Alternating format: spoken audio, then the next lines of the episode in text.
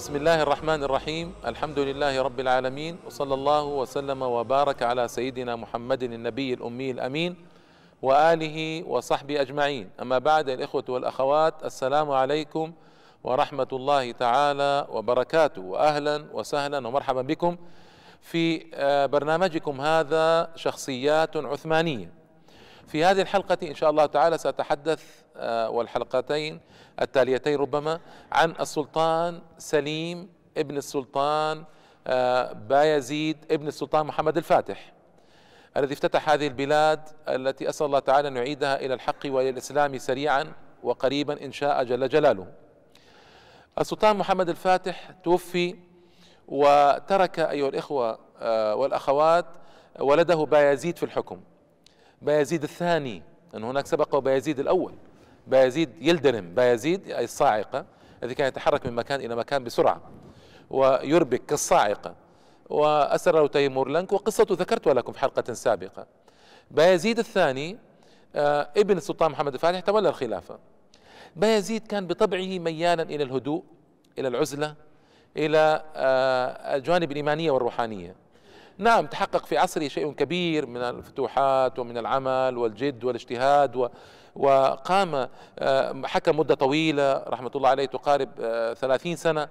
لكن آه، في عصره حدثت أمور بايزيد كان ولده الأكبر سليم متضايقا منها.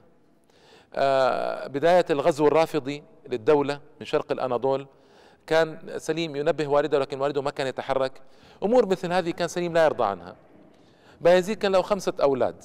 سليم ويحكم طرابزون وأربعة أولاد آخرون يحكمون مناطق في الأناضول والبلقان.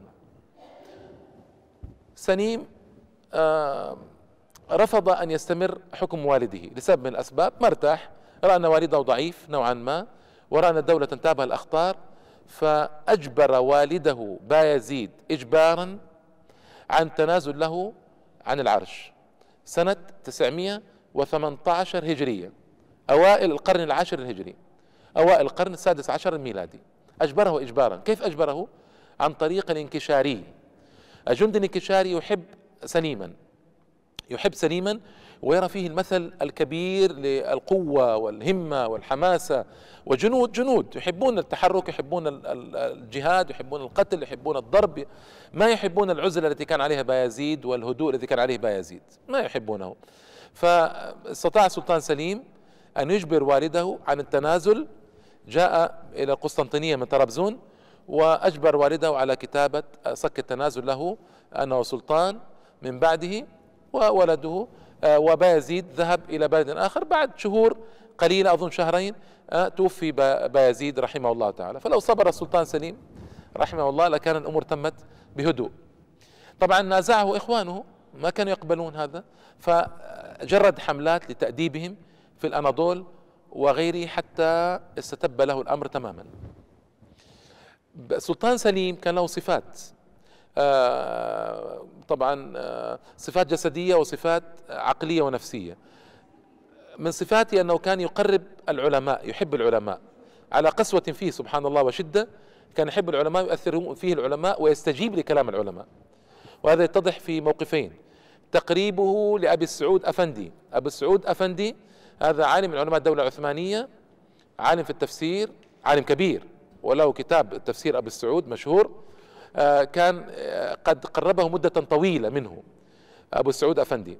وأيضا آه، كان قد كان هناك في زمنه وهو سلطان كان يريد أن ينذر الصرب والروم وكل الأجناس الغير المسلمة في بلاده إما أن يسلموا إما أن يغادروا البلاد. فجاء إليه شيخ الإسلام المفتي وهو سلطان سليم مهيب جدا وصعب جدا وقاسي جدا. جاء إليه شيخ الإسلام وقال ليس هذا لك إن لك عليهم الجزية فإن دفعوها لك فليس عليك فليس لك أن تأخذ من شيء آخر وليس لك أن تخرجهم من بلادك. فمنعه من شيء كان فيه الراحة الكبيرة للدولة العثمانية. لو تحقق. فنحن نعلم أن الدولة العثمانية في أواخر عهدها إنما سقطت لأسباب كان على رأسها تكالب أعداء الإسلام الذين في داخل الدولة يحملون الجنسية العثمانية عليها من اليهود والنصارى والأرمن إلى آخره. فلو فعل ذلك السلطان سليم وسمح له المفتي لكانت الدولة تخلصت من عبء ثقيل. لكن المفتي وقف في وجهه بموجب الضوابط الشرعية الإسلامية واستجاب السلطان سليم سبحان الله مع أنه من أشد السلاطين صعوبة وقوة وبأس وسطوة وشدة. استجاب. فكان أيضا يقوم على شؤون دولته بنفسه يغير ثيابه في الليل وينزل يطوف في إسطنبول يطوف في الأحياء في البلد في الشوارع في الأزقة يريد أن يعرف بنفسه ماذا يجري في بلاده. أما من صفاته الجسدية فقد كان قوي الخلقة قصيرا سمينا حليقا وهذه عجيبة. ما كان أحد يحلق. كانت كان الحلق عيبا كبيرا جدا وحرام شرعي الحلق اللحية. فلما رأوه حالقا لحيته عابوا عليه ذلك. كل سلاطين بني عثمان تقريبا كان لهم لحية. كان عيبا كبيرا جدا. وطبعا فقهاء الأربعة على تحريم حلق اللحية. لكن هو كان اختار حلق اللحية هكذا رحمه الله وغفر له. وكان صاحب بأس وهمة وشدة وقوة وحماسة في العمل. افتتح عهده بالتفرغ للصفويين. قصة صفويين قصة مؤلمة وذلك آه، آه، هي موجزها كالتالي. سنة 904 أو 5 تقريبا قبل أن يتولى هو بأربعة عشر عاما تمكن الشاه آه، إسماعيل الصفوي. جده كان صفي الدين الأردبيلي عثماني صوفي سني. لكن هذا سبحان الله اختار المذهب الشيعي لأسباب مجهولة عندي إلى الآن. لكن لا يبعد عندي تواطؤ غربي تواطؤ كذا صليبي ما يبعد عندي أبدا. لكن هو اختار للأسف الشديد بدون أي سبب ظاهر إلى الآن اختار أن يتشيع. فاستطاع أن يدخل إلى إيران واستطاع أن يطرد التركمان منها السنة الذين كانوا يحكمون قبائل تركمانية تحكم في إيران واستطاع أن يبدأ المذهب الشيعي. كيف بدأه؟ بمذابح هائلة. ذبح عشرات الآلاف من الإيرانيين من من الفرس السنة السنة. ذبحهم حتى يستطيع أن يوطد المذهب الشيعي في بلاده ذبحا بلا هوادة. هكذا. وأيضا ابتدأ ابتدأ الدولة الصفوية الرافضية التي تسب الصحابة والتي تعتقد في الأئمة الاثني عشرية والتي تعتقد العصمة فيهم وتضلل صحابة رسول الله صلى الله عليه وسلم وتكفرهم. أعوذ بالله رافضة ضلال. نسأل الله السلامة والعافية. آه، مبتدعة كلهم بدع غليظة جدا. نسأل الله العافية. وربما وصل بعضهم إلى الكفر. فالشاه إسماعيل الصفوي هنا ابتدأ فعليا تحويل إيران إلى المذهب الشيعي في سنة 905 أوائل القرن العاشر. كان يتدخل بدأ الشاه الصفوي يستغل لين بايزيد. بايزيد كان لينا كما قلت لكم ميال للهدوء والدعاء وميال إلى عدم الحرب المسالمة. آه على أن قلت لكم كان رجل عملاقا وكبيرا وجرى في عهده إصلاحات كبيرة وفتوحات عديدة لكن الصبغة العامة له. فاستغل ضعف بايزيد النسبي طبعا وله هو قوي وابتدأ يشيع الناس في الأناضول. يشيع جماعات من القزلباش. القزلباش هؤلاء جماعات من الشيعة الرافضة في الأناضول دخلوا في التشيع. السلطان سليم كان يلاحظ ليش؟ آه، آه، كان في طرابزون وطرابزون قريبة نوعا ما. أما مركز الخلافة القسطنطينية بعيد جدا. عن إيران. هو السلطان سليم لما كان واليا على طرابزون يلاحظ وينبه أباه لكن آه، بدون جدوى. فلما صار خلي سلطانا في 918 سارع للتخلص من الخطر الصفوي. في 920 بدأ بتحرك ليواجه الرافضة في عقر دارهم. وهذه المسافة مسافة ضخمة جدا من القسطنطينية إلى إيران. اتجه إلى تبريز في 920 قبل ذلك قتل آلافا من الشيعة الرافضة في بلاده حتى يتخلص من هذه النبتة الخطيرة السمية التي بدأت توجد في بلاده التي إن ظهرت في أي بلد كونت له القلاقل والمشكلات التي لا تعد ولا تحصى. ثم اتجه إلى الشاه. طبعا أيها الإخوة والأخوات الشاه إسماعيل لم يكتفي بالتشيع اسمعوا ماذا صنع. اتفق مع القوة البرتغالية.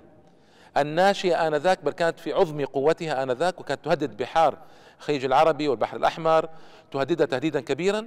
اتفق مع البرتغاليين هذا الشاه على التالي وكان اتفاقا خطيرا وخطيرا جدا. اولا حماية القوات آه، الصفوية عندما تغزو البحرين والقطيف. القطيف اليوم بلدة شيعية في شرق المملكة العربية السعودية. ثانيا حماية الدولة الصفوية من التمرد بلوشستان ومكران وهي مناطق سنية إلى اليوم. بلوشستان ومكران مناطق سنية إلى اليوم. الحماية من تمردها. ثانيا.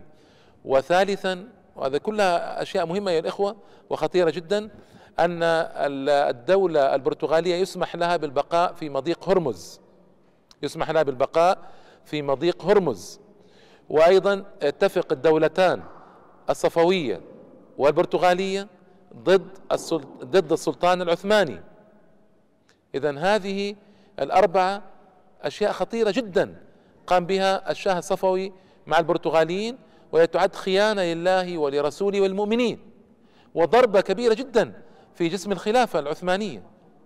أيضا الشاه الشاه عباس الصفوي من بعده اتفق مع فينيسيا ومع فرنسا عملوا اتفاقات والمجر ضد الدولة العثمانية لا فينيسيا وفرنسا والنمسا ضد الدولة العثمانية. الشاه طهماسب ابن الشاه إسماعيل الصفوي أيضا عمل اتفاقات مع الأوروبيين ضد الدولة. إلى هذا الحد يا الإخوة إلى هذا الحد كانت المشكلة كبيرة وكبيرة جدا.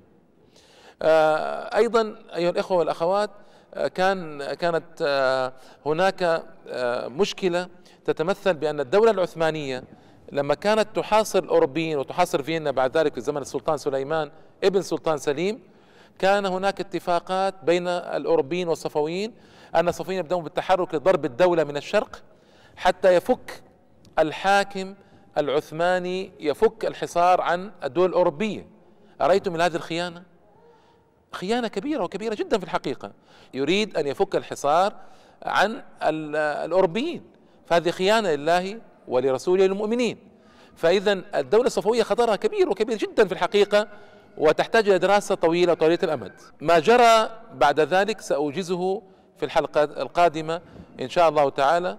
وإلى اللقاء أيها الإخوة والأخوات والسلام عليكم ورحمة الله تعالى وبركاته.